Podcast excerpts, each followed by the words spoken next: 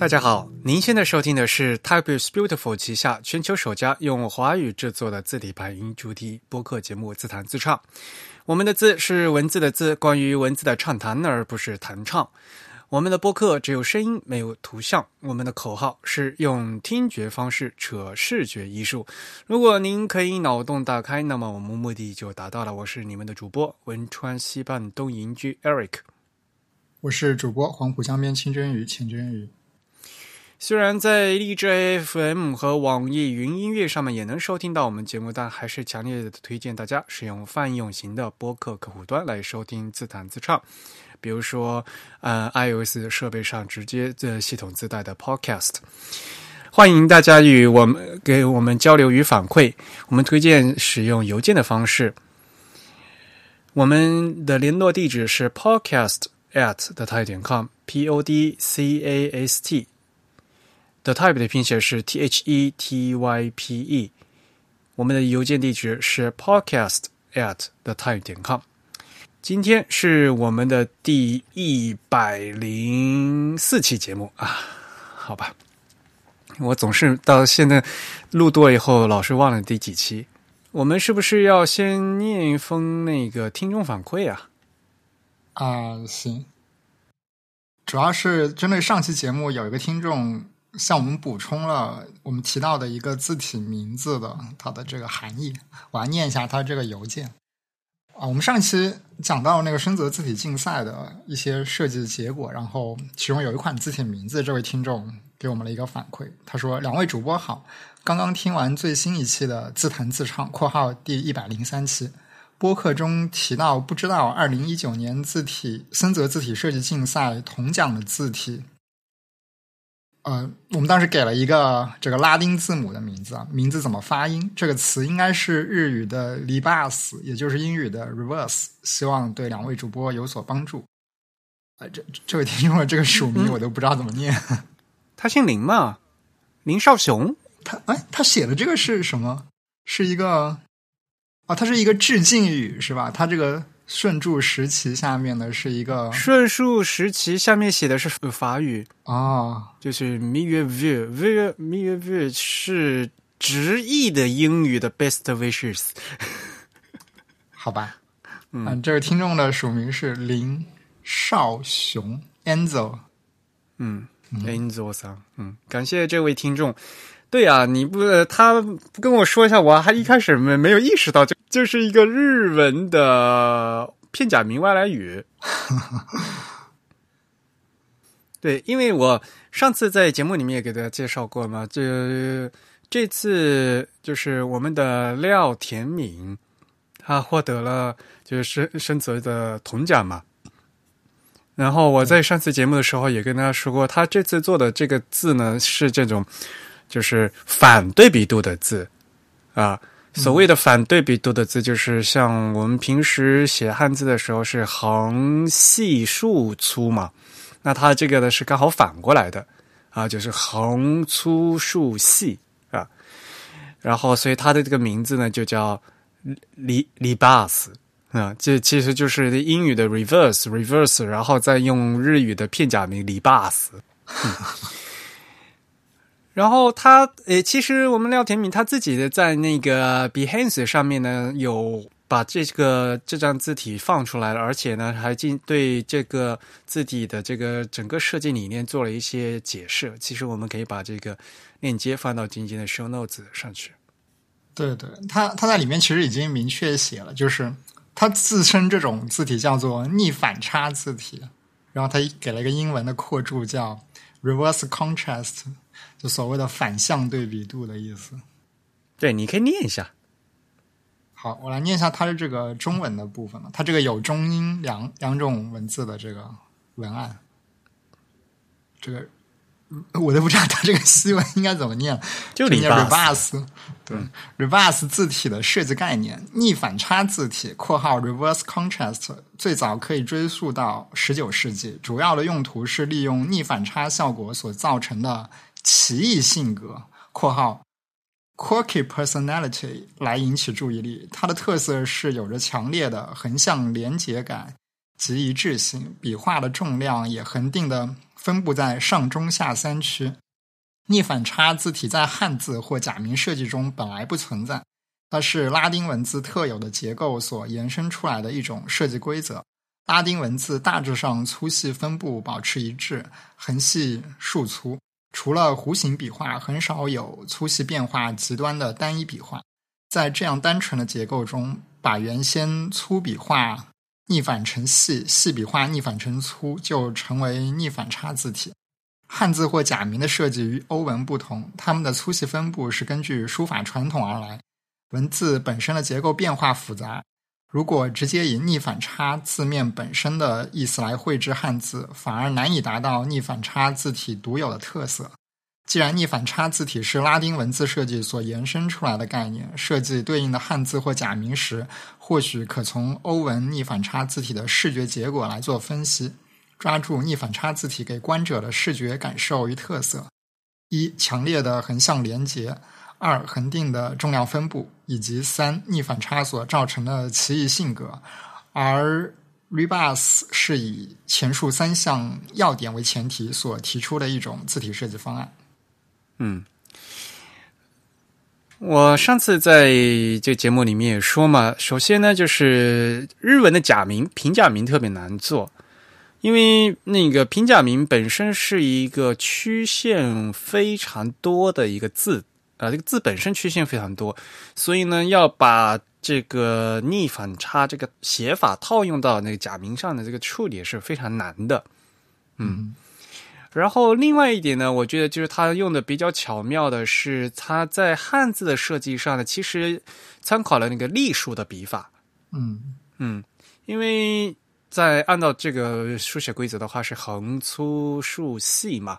嗯，其实呢，呃，在一定程度上呢，有一些那个汉简的那呃的感觉，所以他也说，在汉字的设计参考了，也是参考了隶书的笔法、结构和粗细分布，然后向右倾斜的这种起笔和收笔，然后近乎水平垂直的这个线条和这个均匀的复空间，也都是他在考虑的，呃，在制作的时候的考虑的一个重点。因此呢，就整个。呃，效果看起来呢还是非常新颖的。好，这个呢就是我们上次呃跟跟大家提到的呃森泽字体大赛的铜奖的作品。嗯，其实说呃说到深泽啊，这次大赛的那个金奖啊，金奖不是那个有库卡库三他做的那个枫叶楷书嘛？嗯，然后我们当时就说是一款非常清秀的楷体嘛。那其实呢，就是呃，这款风月楷书呢，这个字啊，是他的他的书法老师写的，就是那个原字的作作者呢是石岛风月先生，啊嗯，所以呢，但就是呃，后来呢，就有库卡古先生他自己也在这个的推特上也说，这次获奖的这个作品呢是。东京书学学院的苍明社啊，在他们那个书法书法老师，他们那个班叫苍明社啊。苍是苍天的苍，明是三点水冥冥冥冥之中的冥，社是那个社会的社啊。他们他们那个学学学院叫苍明社啊。苍明社的师岛风月先生先写了原字啊，又他，然后呢，呃，他再把这个原字呢。呃，做成了这个这次的电脑字体，嗯，所以呢，嗯，有国卡库先生也说嘛，这次能获奖也都是呃，风月先生这个原字写的好，也非常感谢风月先生啊。这个苍明社在日本的话是很难得，就是正统的呃书法班，就是传嗯，他们是呃呃是师导。石岛风月先生他们也教授传统书法的，啊，很难得，因为大家也知道，现在就是日本有很多现代书法嘛，嗯，然后日本现代的书法这个风格就是呃，搞这个艺术创作吧，就个有时候可能呃中国的朋友看起来，哈，这这这这这都是什么鬼啊？有时候会感觉会这样，就是日本的现代书法，看很多人是看不懂的。嗯，那风月先生他这边的这个苍宁社还是偏向这个古典的，而且呢，这个班里面呢出了好多这个就很著名的学生嘛，像比如说大家比较熟悉的梁子啊，西冢梁子小姐，她她一直都在这个班里学，而且呢，他已经是获得了老师的那个雅号哦，啊，对他每年都会有这个这。学员会有那个书法展啊，都会在在上上野举行，对，呃，质量还是非常高的，嗯。哦，我看了他们在那个 Facebook 的那个，他们有个 Facebook 的一个 page，然后对，嗯，我看他们这个 page 上面发了一些这个，这应该是他们的这个老师在写字的一些视频吧，嗯嗯。我发现他们这个老师握笔的这个方式很特别，就是至少他跟这个中国传统。握毛笔的方式是不一样的啊！所有日本人他们那个呃拿毛笔的笔法就是和中国就是不一样的，所以他们大多数人都是像这样握钢笔和铅笔的方式来握啊。对，所有日本就是他们小学学毛笔字，嗯，就是他们学拿毛笔的这个笔法，就是和咱们拿钢笔和铅笔一样的笔握笔姿势啊。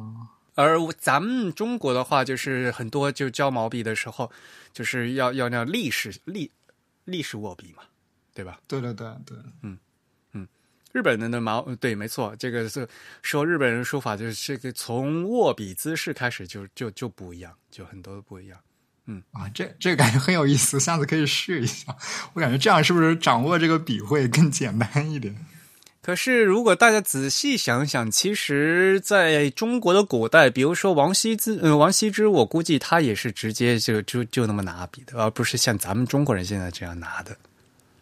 啊，也是，就很很可能早期人的拿笔方式是不固定的。对对，嗯，尤其是在写大字或者在写草书啊或这样的时候，他们可能就就会掌握的更灵活了。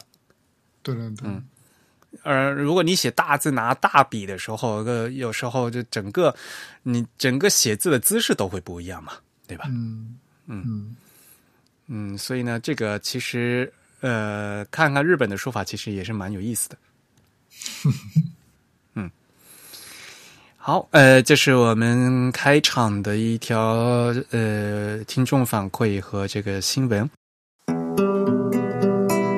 我们今天就是还是接着大大家呃和大家聊新闻哈，嗯，下面一条新闻呢啊，Unicode 的官网终于更新了，对对对，他们用了一个很奇、很妖娆的紫色啊，对他们的这个配色还是非常的，总是可可以说非常激进吧。就跟传统的我们印象中的一些技术性的这个机构所使用的这个配色方案是截然截然不同的一种感觉。但我们不是有朋友开开玩笑嘛，说有生之年终于能嗯终于能看到 Unicode 它这个网网站更新了。之前的那个老板呢，哇，真的是就是九十年代的那个 Web 风格就一直都没有变过，对吧？而且其实那个还是像一个个框架网页一样的感觉，而且就是很技术嘛，就嗯，就嗯，你所需要的内容那个网站上都有，但是呢，就是怎么看就是就就只看的这是一个非常老的一个那个网页，嗯。嗯，这次这个网页的话，至少它这一开始呢就展示了好多这一个呃 Unicode 的这个带的。这个字符嘛，非常有意思。嗯，新版的这个网站明显有更多强调这个 Unicode 作为一个品牌的这样一个元素。它会将它很多这个 emoji 或者是一些啊 glyph 很特殊的一些字符放到这个首页上来，但其实它并没有什么特别的功能。它旁边给出的是那个领养字符的这样一个链接，所以它更多的在宣传它品牌方面的一些东西。然后。可能鼓励大家去对它的品牌进行一些赞助或者支持啊，原来那个就更像一个技术文档的一个聚合聚合网站。嗯，不过反正它其实有很还会链接，还会链接回老网嘛，就是啊，对，它应该还没有完全改版嘛，它只是在做一部分的这个渐进式的改版。对，这个网站是十七号刚上线的，好像啊，是吗？啊，我是在我是十七号在那个呃柳东元发的消息那边看到的，啊，我感觉应该就是差不多这几天。对对对，就是就是刚刚嗯新上线的。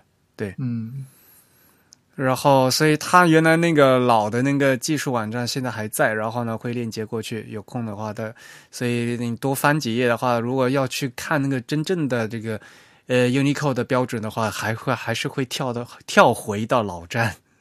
嗯嗯然后，如果要去查那些码表啊什么的，的这这就还是得会会回到那个老站。对，那个那个就是很深深棕色的那样一个技术文档。嗯，不过现在这个亮绿的这个蓝，嗯，蓝紫色，嗯，还是看起来给人一种耳目一新的感觉哈。也希望呢，就是他们能可能要拉更多的赞助，是吗？而且他明显就是为了让保持更多的亲和力，这个加大了很多这个 emoji 的这个，就加了好多 emoji。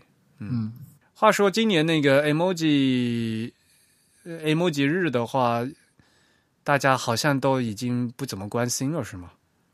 我都已经忘记是哪一天了。嗯，呃，emoji 日记应该是十七号啊，就是七月哦十七号。啊，所以他们就是在那一天发布的，所以是有特殊含义的，是吗？啊，是吧？嗯，因为你你知道为什么十七号吗？emoji 日、呃，它那个是根据那个 Apple 的那套 emoji 上的那个日历的那个是吗？对对对，没错，因为那个默认的日历的那就是就是十七号，嗯嗯，然后就赶在这一天，其实苹果也发布了一条就是就庆祝这个 emoji 日的这个一个消息，就是他们将呃就是新版的那个 emoji，他们也已经图已经画好了，所以呢，这他这次刚好呢就借这个机会展示给大家看一下。嗯呃，也就是 Unicode 的第十二版的这个图，然后呢，他们画了九，嗯，应该是一共有五十九个新的 emoji 的这个造型。那到时候呢，肯定因为是苹果嘛，估计就是应该是随呃 iOS 的十三，反正今年秋天的这个更新以后，大家就可以用上这个新的一些新的图了，就是 emoji。嗯包括我们人见人爱的火烈鸟啊、树懒啊，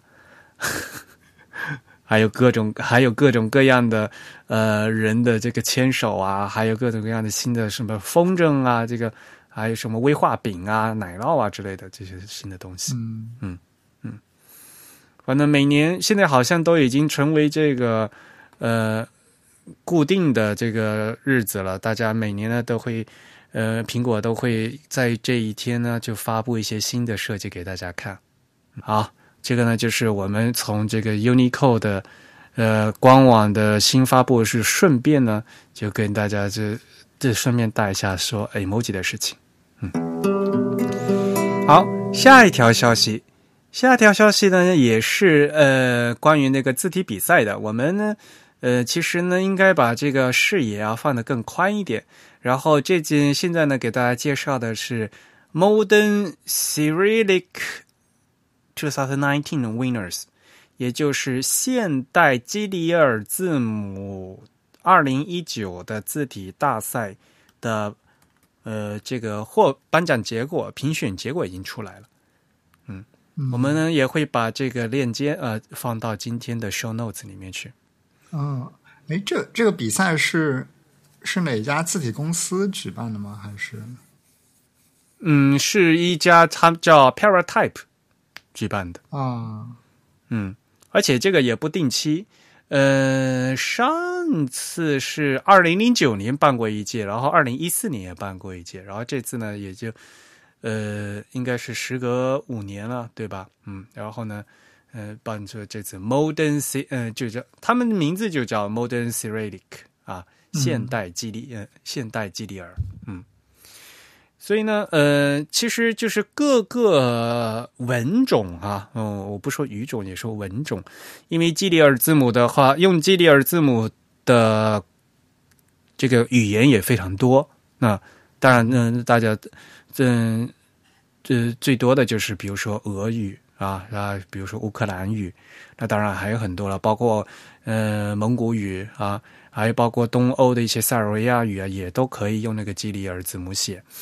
那么，所以呢，基里尔字母的话，理论上来讲，在大家的印象中也是属于西文，对吧？嗯嗯。那么在西文的话，拉丁字母啊，拉丁字母的设计呢，明显呢是非常嗯首当其冲的嘛。那么这个基里尔字母相对来讲的话呢，会比较少一些，因此呢，这能搞这样一个。专门针对基里尔字母的这样的一个设计的大奖呢，其实还是有它的非常重要的意义在的。嗯嗯嗯，然后因为说实话，在基里尔字母它本身呢，还是属于在西呃西文的一个范畴之内吧，所以呢，呃，很多这次获奖的作品其实也都是同时有它的这个拉丁字母的这个匹配的。嗯。嗯，所以呢，看一下，就是很多作品的话，其实都是，呃，有拉丁和这个基里尔都在一起的，嗯，而且他这次因为呃获奖的呃人比较呃获奖颁奖的数量比较多嘛，嗯，因此呢，这次他看起来有很多呃有同样，比如说有同样一。位作者的好几幅作品都获奖了，嗯，可能是因为这个圈子里面做这个基里尔字母设计的设计师就比较少，圈子不大了。嗯，的确圈圈子不大了。嗯，对，而且可以看到，其实他发布的，嗯，就是他获奖的那些作品里面，其实。他这个字字体本身的这个拉丁字母的部分和这个基里尔字母的部分是由不同设计师来完成的，说明这个基里尔字母的这个设计师可能就就那么几个，他们在往复的做很多项目。对，然后呢，他有的有的呢是就是拉丁和这个基里尔是不同设计师的，有的是同样一位设计师两边都做的。嗯嗯，但是。呃，说实话，像比如说你你你看见就有好几位，就这个名字非常熟啊，出现了好多次。比如说这个伊利亚·路德曼，对吧？嗯嗯。然后再比如说那个 Yuri Ostromansky 啊，像他就有好多好多个作品啊，都获奖了啊，就是都在这个那个名单里面。然后。呃，比如说像一些大的项目，像我其实我们在这个节目里也跟大家介绍介绍过很多次。比如说像那个 I M I B M 的 Plex 啊，对，这明显是一个很大的项目嘛，而且是开源的项目嘛。那这次呢，它它也是这个关基里尔部分呢，它也是呃获奖了，在这个名单里面的。嗯嗯。而且相对来讲还是蛮羡慕的，就是说，在这他的这个名单获奖名单有还有很多是非常漂亮的正文字体，是给排版字体是非常可以受用的。嗯嗯，这一点是非常关键的，就是呃，有有这个新的这些排版字体啊出来的话，比如说这正文排一些报纸啊或者杂志啊，这新的版面弄出来的话，应该是很漂亮的。嗯，然后还有一个就是关于这个，呃，有一个有一款字体的名字叫哈尔滨，我觉得蛮有意思的，只是这个名字觉得有意思而已。好吧，嗯，作者是 Oleg 呃 m a k 耶夫啊，他呃做的一款就是也是这个标题字了，但是不知道为什么他的名字叫哈尔滨啊，特别好玩。嗯，他可能在哈尔滨取了一些什么。这个俄语，俄语这个遗留文本的这个什么元素？嗯，对，嗯，嗯，所以呢，我们有时候呢，应该把这个呃放视野放宽一点哈啊，再去看一下啊，这个看这个新的一些风呃不同的文种的新的风格的话，可能也会对平时我们自己在选字体的时候有一些新的这个启发。嗯好，这个呢是基里尔字母。嗯，除了就是拉丁字母以外呢，说到这个字体大赛的话，其实还有一个字体大赛，其实我们也在节目里面也是呃给大家介绍过好多次的，那就是 Grandson。嗯那 Grandson 这次呢，呃，大的比赛呢，现在呢马上就要截止了。呃，他今年的比赛的截稿时间呢是已也延长，延长到了七月二十四号啊。所以呢，其实、呃、如果如果大家的就是准准时收听我们节目的话，也就是我们节目播出的第二天，七月二十四号就要就要截止了。嗯、g r a n d s o n 这呃这个大奖，其实我们是不是要在可能有新的听众哈，我们稍微再解释一下，这个 Grant 上它其实呢是亚美尼亚政府，他们是这个后对大大赛的是有一些支呃支持的啊，是亚美尼亚那边，嗯然后整个比赛呢，它是以一个非拉丁字母设计的一个比赛，嗯。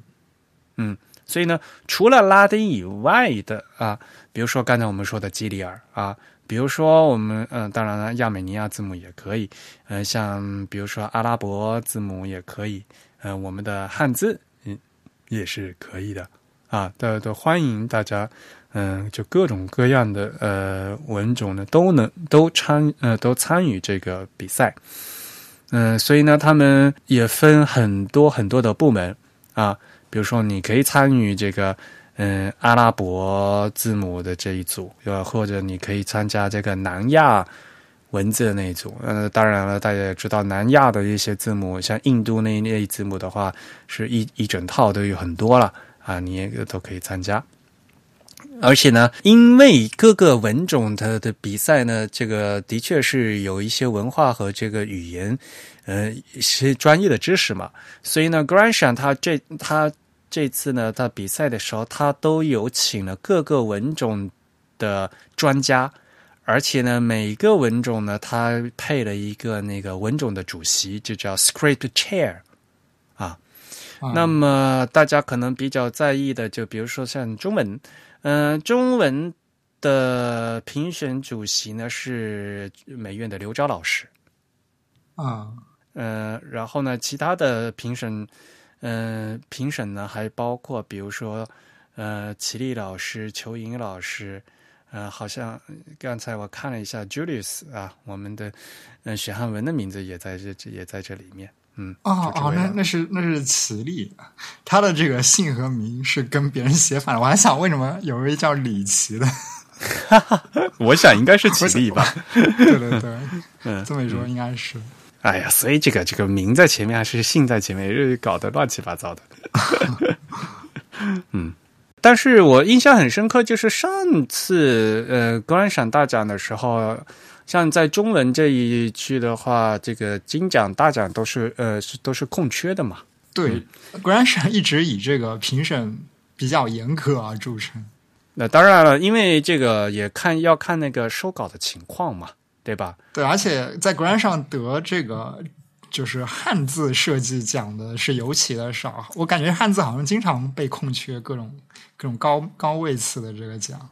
嗯，首先第一也要有人来投稿嘛，对吧？嗯因为汉字的这个设计本身，这个稿件肯定就是会少一些嘛，啊，这是肯定的。因为国内的话，因为说实话，呃，汉字这边的我们字体大赛的话，的比如说大家肯定会去投那个森泽的比赛嘛，对吧？对，应该还是因为这个奖的这个比赛的知名度在在中国可能不那么高，可能嗯，国内设计师会参与呃国内两家字体厂商举办的这个比赛，然后有的会去参加森泽的比赛，但可能对这个这个比赛就不太了解了。对对对，嗯，毕竟这个 Grandson，嗯，就可能对于中国朋友来讲的话，可能是不熟悉嘛，对吧？嗯对对，我们听众里如果有这个字体年轻的字体设计师，其实以后可以去尝试一下，而且可以看到一个就相对来说不太一样的平台的评委对你字体的一个评审。嗯嗯。那这次呢，它也是因为它延长到了七月二十四号嘛。那截止以后呢，就后面就会 Grand 上他自己也会呃做一个严格的评审工作。那他也是希望说这一次呢，会就能在呃九月份 A Type I，也就是东京的呃国际字体大会上面呢，能进行一个颁奖。所以他也是完全就是掐着这个这个点来来进行的。上次我们在也说过了嘛，呃，这个森泽，呃，我们那边那个森泽的那个字体大赛，七月一号已经颁，呃，已经公布有获奖名单了嘛。那么他会，呃，会在九月份九月初啊，会在东京进行这个颁奖典礼。那么在后，呃，九月的第一个礼拜，也就是。A Type I 啊，国际字体大会的在会期之间呢，他们呢也会进行这个获奖作品的一个展览啊，所以呢，这次的 A 大 A Type I 的大会也都是这个日子赶得很好啊。嗯，说到 A Type I 大会的话，呃，现在东京的这个门票已经开始卖了，所以呢，请想来呃参加的朋友赶快来，要动作要快了。嗯，说实话，这个国际字体大会的门票还是蛮贵的，呃，而且呢，七呃呃，可能听众朋友听到这个呃，听到我们这个消息的时候，都已经嗯太晚了。就是七月十九号到七月十九号为止是早鸟价啊，相对来讲会比较便宜。那么七月十九号之后到八月十五之前呢，是正常的门票价。正常的门票价呢是五百五十美金，所以呢还是蛮贵的。五百五十美金现嗯人民币好几千块钱呢，对吧？嗯嗯，所以呢，大家呢，嗯，如果要买的话，还是赶快的，因为呃，到八月十五之后，呃。票还是有，但是后面就是一个晚到的价，晚到价就更贵了，啊，所以呢，希望就是说，如果大家想来啊，那就赶快要到那去买门票。那门票呢，就直接到这个 A Type I 啊，就就就官网，嗯，官网上面有一个那个 store 叫 A Type I Store，就就直接到这个官网上面去就买门票就可以，你要注册一下，啊啊。现在呢，一个比较尴尬的一个事情，就是到我们今天录播为止，呃，这次 A Type 大会的它这个具体的这个日程还没公布出来，就是每天具体的演讲的这些呃具体的还没有出来啊。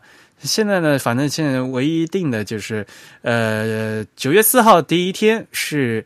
一个选项啊是工作坊啊，这个工作坊呢，你可以参加，也可以不参加，因为呃，如果要参加的话，要另外报名，另外收费的。嗯，真正的会期呢是五呃九月的五号到七号，就是五六七三天啊。那所以刚才说的买的那个门票呢，是可以呃，就是这五六七三天这三天这所有的这个演讲你都是可以听的。所以呢，如果觉得有机会的，呃，觉已经打算要来的话，那赶快就是，嗯，赶早不赶晚嘛，就赶快把这个门票，呃，嗯，赶快买下来啊！欢迎在东，欢迎大家来东京玩。至于你会来吗？呃，应该不会啊，那个时候应该要上班。哈哈哈哈哈！嗯。那个，反正我们 TIB 的话，像 Mira 他们都应该都会来。呃，国内的话，反正很多字体厂商的朋友都会来。对，嗯，然后上次那个大会发言，呃，我的发言没有通过，所以呢，我这次就没办法在大会上面发言了。嗯，但是呢，可能还我可能会在底下帮忙。嗯。好，这个呢是 A Type I 的这个东京的一些，就是门票已经开始卖了啊，给大家说一下。呃，如果有机会的话，就赶快来，大家要先下手为强。嗯，好。下面一条消息是 Quark Express 二零一九发布了。这个软件，哎呀，其实是老牌的这个排版软件了，但是呢。呃，知道人就知道，不知道人就根本都不知道曾经还有这样一个软件，对吧？呃，我感觉国内用这个软件的人很少。对，呃，其实它是一个非常老牌的软件，而呃，而且呢，最关键的，它是以前呢是只有在 Mac 平台上有，嗯嗯嗯，早在，因为大家也知道嘛，现在的所谓的行业标准那个 InDesign 的话，其实也是相当相当晚晚进的嘛。对吧？InDesign 其实是等到一九九九年以后才发布的。那之前呢，呃，哪怕 Ind 嗯嗯还没有 InDesign 出现的时候，之前用比如说是用 PageMaker 嘛，对吧？是 Aldus 公司出的。而在那之前的话，其实，在 Mac 平台啊，当就是当年连 Mac OS Ten 之前啊，Mac 平台上最主要的这个就所谓的。排版就像杂志排版啊这些东西的话，用的最主要的一个软件就是这个 Quark Express。嗯，像我在日本的话，就当年他们用的的都是用这个 Quark 拍的啊，要么就是呃用这个 Illustrator 吭哧吭哧的排，嗯，但是大家也知道嘛，Illustrator。呃，要排本书的话，这个绝真的是，呃，惨绝人寰啊！啊，对，它不太适合做这个页数非常多的出版物。对对对对，但是想当年我也曾经就 用 Illustrator 排过三十二页的小册子啊，要把我给排的。啊，这这还行，还可以接受。如果到这个上百页了，可能就啊，这就不行了。对对对，小册子还可以可以。但是不管怎么样，像 Mac 平台一直都是用那个 Quark Express。那么 Quark Express 它的最大的一个转折点，其实是在那 OS Ten 出现之后啊。呃，呃在 OS Ten 出现之前，它的这个在这个市场的占有率还是相当高的。但是呢，大家也知道，因为苹果本身这个平台，它从对吧，从系统九转到 OS Ten 的时候，它这整个这个系统就重重新换过嘛。所以呢，当年呢，Quark Express 呢，它这整个的软件呢，呃，对这个呃 OS Ten 的整个对应呢，都做的非常不好。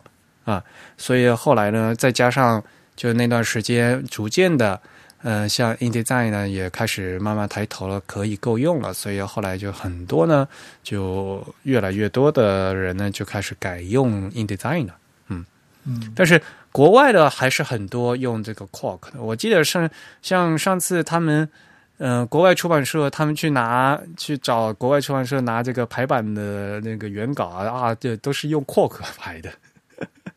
啊，嗯，现在呢，反正 Quark 现在这个新的版本的话，呃，排中日韩，呃，也还都是呃的都是没有问题的啊。它在我的就是印象就是除了就是排版能和 InDesign 功能相媲美的，也就只有目前也只有 Quark 这个 Quark Express 了。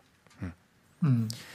然后现在就非常麻烦的一点就是，它肯定是以这个 InDesign 为这个竞品嘛，所以呢，它和打出来的一个最大的一个卖点就是说，我和我和阿杜比不一样，因为阿杜比现在是这个订阅制嘛，你必须每个月都都向交阿阿杜比就交税，然后呢，这个东西还不是你的，因为那这。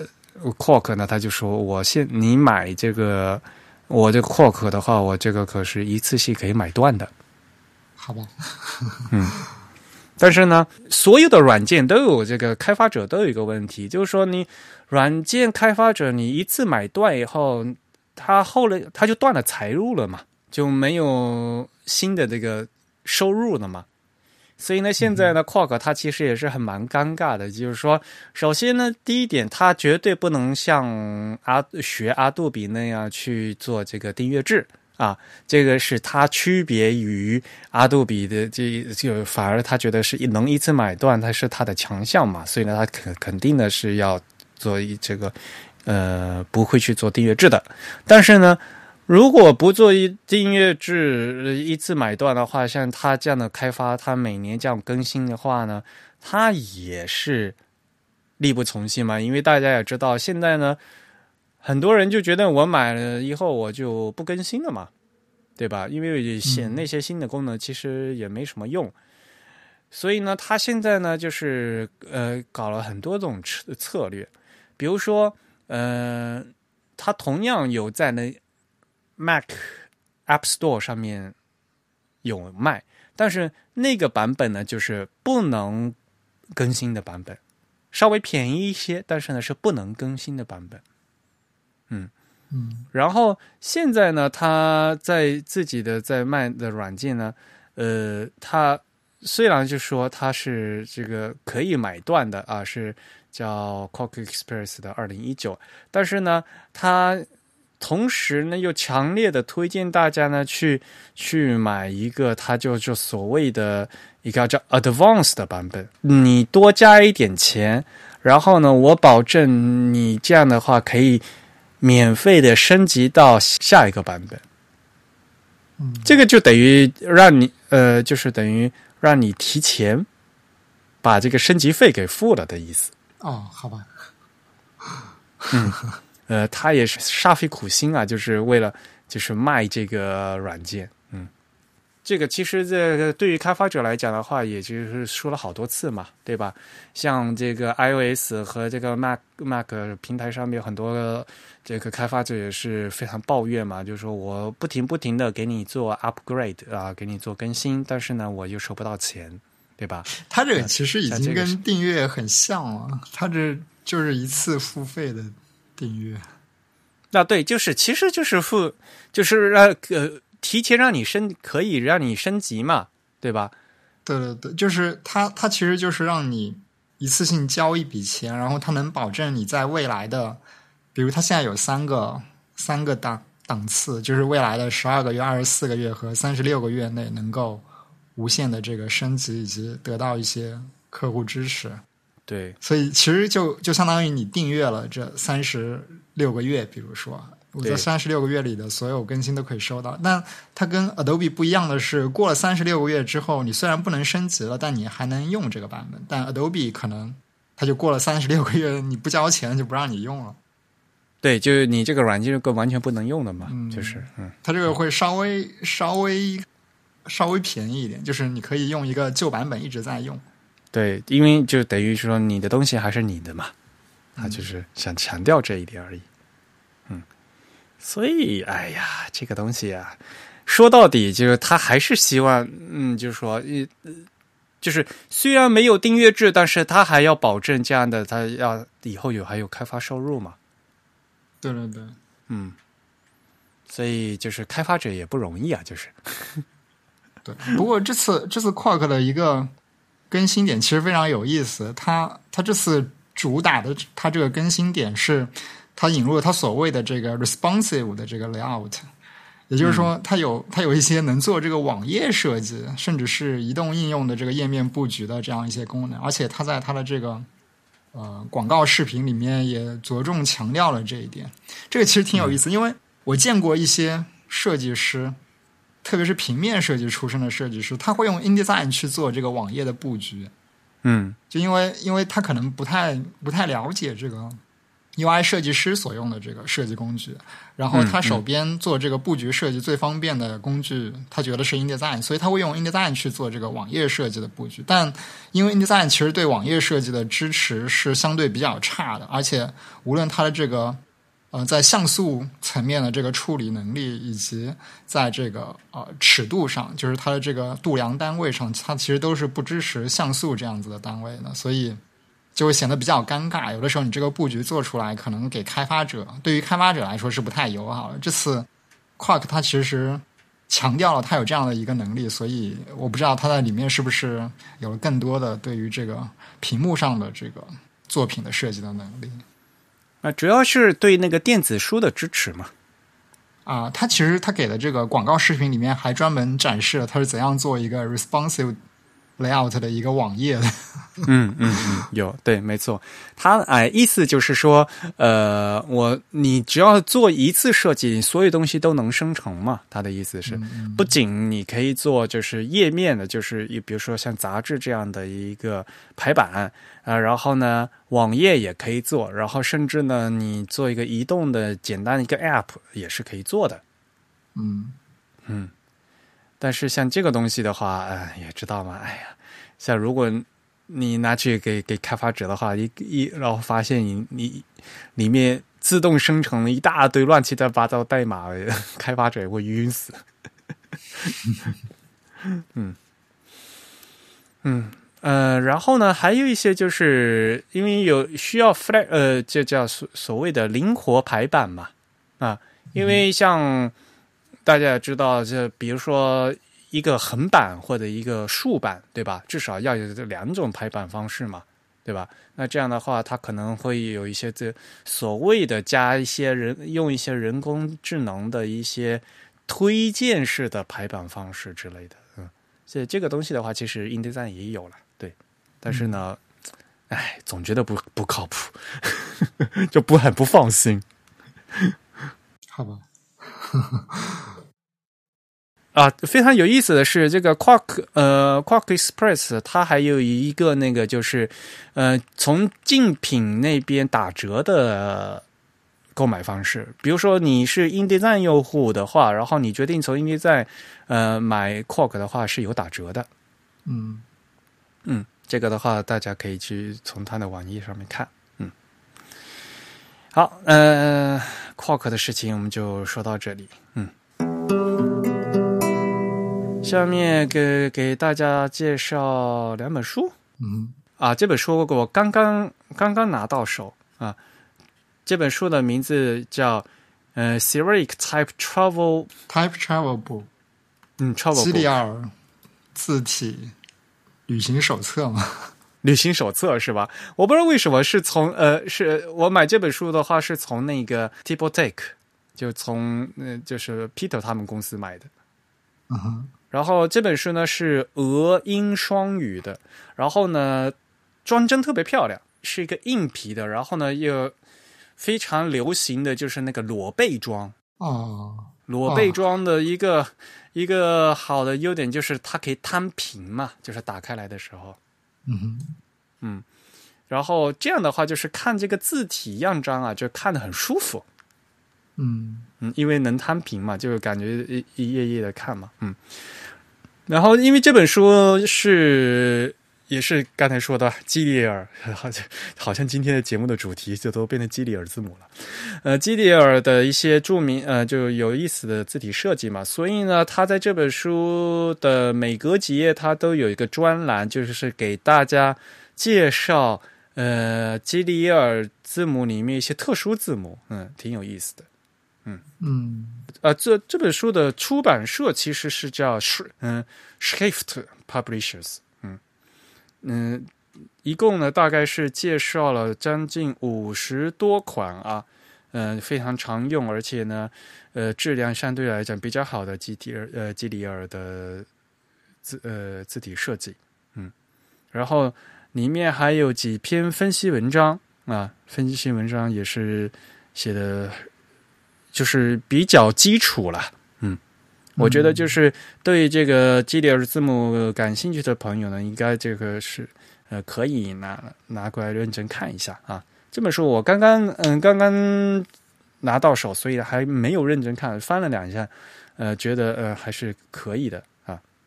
当然了，俄文的部分我是读不懂的了嘛。那个英文的话，呃，因为它是那个俄英对照的，嗯，所以呢。这个信息量还是比较多的，就感觉的话，如果你不认看，就是字儿还是蛮多的。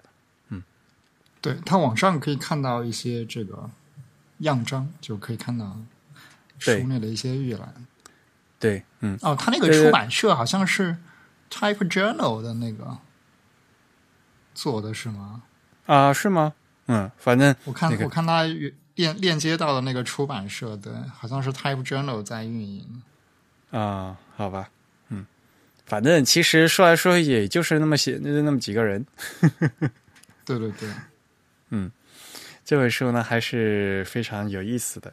毕竟刚才也说了嘛，那基里字母它还是属于西文的，所以一些是字体设计理念呢还是相通的，所以大家可以先看一些相通的，然后再找这个不同的地方，这样的话可能就掌握起来会比较快一点。嗯好，好然后下面一本书，下面一本书呢还没有出，嗯、是要等到今年十月份来出。但是呢，非常有意思呢，所以我还是提前给大家介绍一下啊。作者呢是大家我们大家都非常熟悉的 Monotype 的字体设计师大曲都市，然后他的这本书的名字就叫嗯 Arcade Game Typography: The Art of a Pixel Type。好吧，它其实这啊这这是个什么建筑术语吗？啊不是 Arcade 就是那个就就是游戏啊。啊，就是游戏啊，就是相当于、呃，Game Center，就是游游、哦是游游戏厅的意思，对，游戏厅的意思。嗯。哦，是这个意思。因为大曲都是前段时嗯嗯一阵子，他花了很长时间都在研究这个，就是八十年代这个电玩，七八十年代电玩电子游戏里面的字体，然后都是那种哦像素级的那种字体。他花了很长的时间，哎，说实话，如果你要认真讲的话，七八十年的那些那个红白机啊，那些，呃，现在比如街头霸王啊，啊，就是那些游戏里面的那些字体的话，都都是因为当年都是点阵字嘛，都都是一个一个字重新做的嘛，啊，所以呢，他把这些电脑，呃，就是这些游戏的字体全部抽出来，全部自己呃进行了分析和研究。好吧，所以，嗯，所以这是这本书呢，是一个非常有意思的一个，就是呃，看了以后会会让人这个非常热血沸腾的，想起当年的这个 的这个游戏机的那那样一个时代。啊，不过确实，那个日本其实就是在这个，无论是家用游戏机还是这个游戏厅的游戏机，也算是比较早进入这个产业，而且贡献过很多作品。所以它其实有很多的这个我们在这个早期的这个像素画面上看到的游戏，有很多都是日本原生制作，里面不可避免的也有很多这个字体的需求。所以其实日本也创造了很多这样子的字体，应该。对，而且当时有很多它那个游戏的风格在嘛，对吧？一开始是黑白的，后来变成彩色吧，然后这个非常酷炫的霓虹的这种点阵字的那种感觉，对吧？对对对，嗯、这本书呢有英文版和日文版，是会在十月份才上市。呃，现在呢，大家可以伸长脖子，可以，其实在，呃亚马逊上已经可以开始预定了、预售了。嗯嗯。呃，反正我都已经是决定已经要要买了，嗯 这是一本英文书是吗？有英文版也有日文版，啊，还有日文版的。有日文版，对，就是呃，哦，注意啊，是分开来的啊，不是说一本书你日日英对照啊、就是有嗯嗯专门英文版，要么专门日文版。哦啊，他写了两个版本的。对对对对哎，他反正都都都会写嘛，所以呢，这这个也是挺呃值得期待的一本书。嗯，当然了，要等到十月份了啊。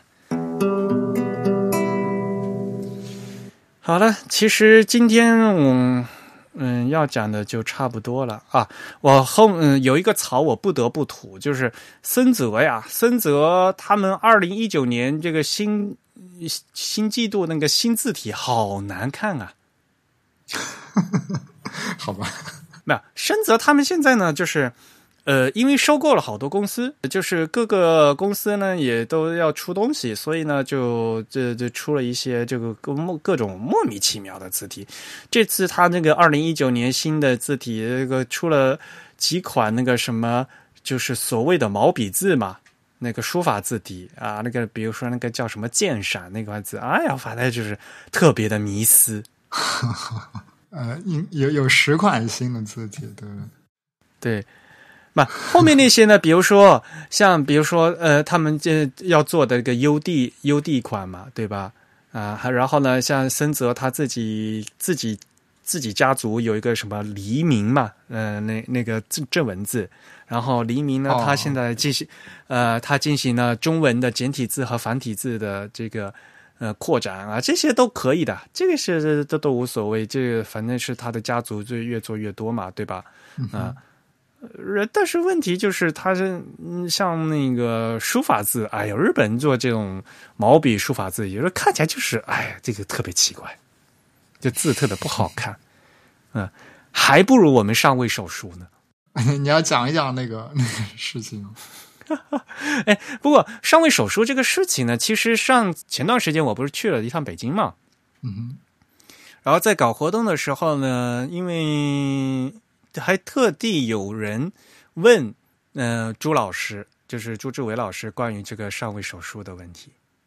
嗯啊，可能字体圈的朋友的话，可能都是呃，看来的都呃会比较清楚嘛。就是应该是前段时间对吧？两两个两三个月前，嗯，就是中国的那个书法报突然写了一篇文章，说丑书进了字库的是谁之过嘛？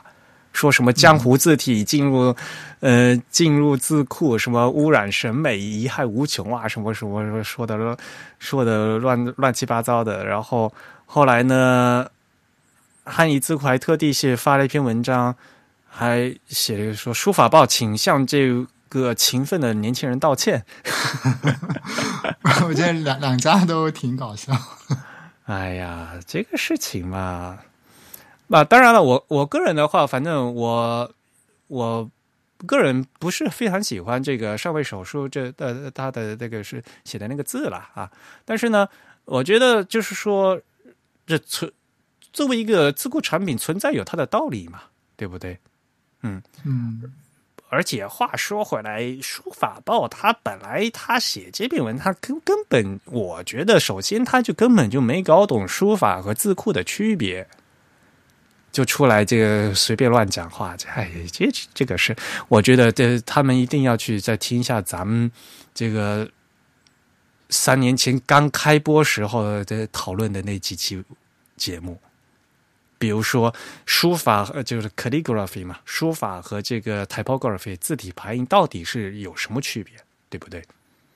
这根本来根本不就不是同样一个东西呢？拿过来讲，那就一点意思都没有。对，首先就是这篇，我不知道这篇它登在这个书法报的这个期刊的原文是什么样的。它显然登在微信上这篇文章是有改写过的吧？因为一看就是那种微信体的文章，这应该是不会印在出版物上的。但这这篇文章，我们先不去抠它，有很多这个细节上的事实错误，比如它列举了一大堆这个汉仪字库的字体，然后。甚至他还把什么叶根友的字体也放进去，但是它里面写的是方正字库，对啊，什么乱七八糟的吧？在这里有躺着中枪的躺枪。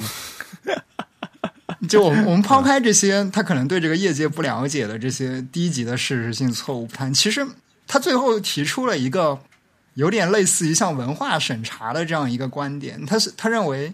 呃，国家应该有一个部门去审核这个字体在艺术性上是不是达到了某一种规范，然后以便能让这个字体可以被商品化，或者是可以进入某一些这个产品线。呃这这个观点本身就非常的，就在我们今天看来，这种观点是非常反动的，因为它显然是对一个呃，我们无论认为它是一个设计作品也好，还是它是一个艺术作品也好，啊，你对它的这个发表已经。已经要 加上了一道审查的这个工序的话，这一点就就非常非常奇怪。我觉得作为一个嗯，无论他他书法报自诩为是一个艺术领域的这样一个刊物，或者是它是一个什么样的刊物，但是他他提出了这样一种文化审查的观点，我觉得非常的奇怪，就是嗯，非常非常的不合适。对，即便他弄不清楚这个字体和这个。书法之间的这个界限，即便他把这个字体作品当成是一种特殊的艺术作品来看待，啊，我觉得他对这个作品提出的这个批评是某种程度上是可以接受的吧，就是作为一种艺术视角的批评。但是如果你反对这个字品的发布的话，那就有点过分了。就别人即使是一个很差的艺术作品，别人也是至少也是有权利可以去发表它的。至于这个消费者是不是买单，一个专家是不是认同他，那是另外一回事情。嗯，当然了，我们还是要抱这样的观点，就是说，不管这个字它本身怎么怎么样，关键是要用。嗯，主要是上位手术，它现在的好像用的太烂了一点啊。不管什么东西你，你你都拿去用，就我觉得这个在用用户在用的方面是有很大问题的啊。嗯然后呢，最最关键，其实，在上次活动的时候，我也就说，为什么现在呃上位手术卖的这么好，就是像这一类毛笔毛笔类的这个字啊，因为现在很多平面设计师他们不写字。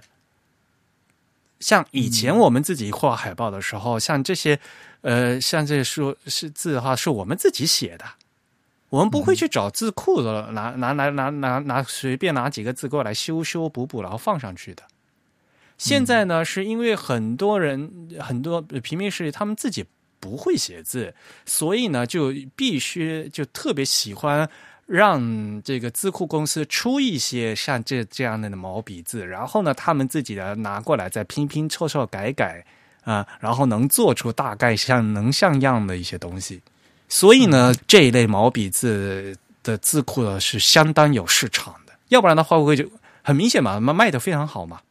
嗯，本来呢，这些东西就是应该是由呃设计师或者就是甚至就就是应该由书法家自己来创作，来真正拿毛笔来写的。但是呢，现在呢，大家因为都不不会写了，或者都不写了，然后偷懒了，然后呢，就要依靠这个字库公司来出一些这个毛笔类的、这个书法类的这个字库来来用。其实就是偷懒还，还还图方便呗。说实话。这个到底好不好？这这嗯呃，你拿一个快餐出来，一直说这快餐的味道不好，没有营养，可是实际上想吃快餐的人倒是还是还是很多的，对不对？嗯，这跟我们现在这个设计行业作为一个产业，它生产这个它的这个出产的产品，就是它的设计作品的这个方式有关。其实它有一种流水线化的趋势吧，就是它将它所用的文字的这个视觉图像。比如说一个具体的 glyph，它看作是它这个作品构成了一个素材。那么这种素材究竟是由一个设计师从头到尾完全来自行制作呢，还是从另一个呃产业当中去像一个流水线的方式去购买一个现成的素材元素来利用？其实这反映了我们这个时代是怎样来生产这个设计作品的。嗯。唉，所以嘛，反正存在就有它的理由。那么，其实像这类的这个，当然做我当时作为字库公司来讲的话，因为既既然如果市场有需要的话，对吧？像这一类的这些字啊，可以做的越多越好啊，对吧？做越多越多，嗯，越多越好。其实我做用户还有的选呢。对吧？我做用我做用户，我做事我最怕就是，如果你把它真的单纯当当素材的话，当然是素材越多越好，我可以选嘛。嗯嗯，那关键就是你要会选，然后会用，然后用的得当嘛，对不对？嗯，好吧，我们就不说这个事情了。这些书法字体的话，呃，也出的。嗯，多不多？呃，是以后呢是要靠市场来决定的。真正的好的字和这个差的字，也是我相信呢，群众的眼睛也是雪亮的。嗯，差不多吧。我们今天就讲到这里。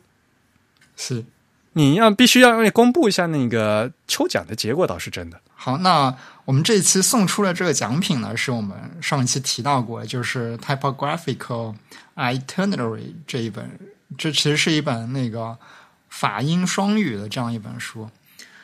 然后我们这次抽到了这位会员，他的 ID 是 QWF 一九九零，我我也不知道是谁啊。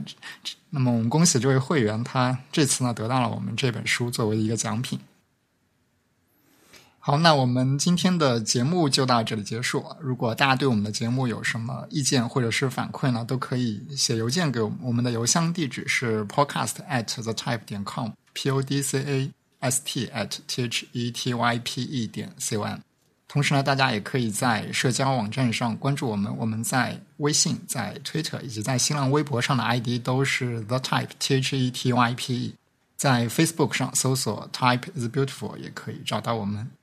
本期节目由 Eric 和振宇主持，由 Eric 在 Mac OS 上剪辑制作完成。我们下次节目再见，拜拜，拜拜。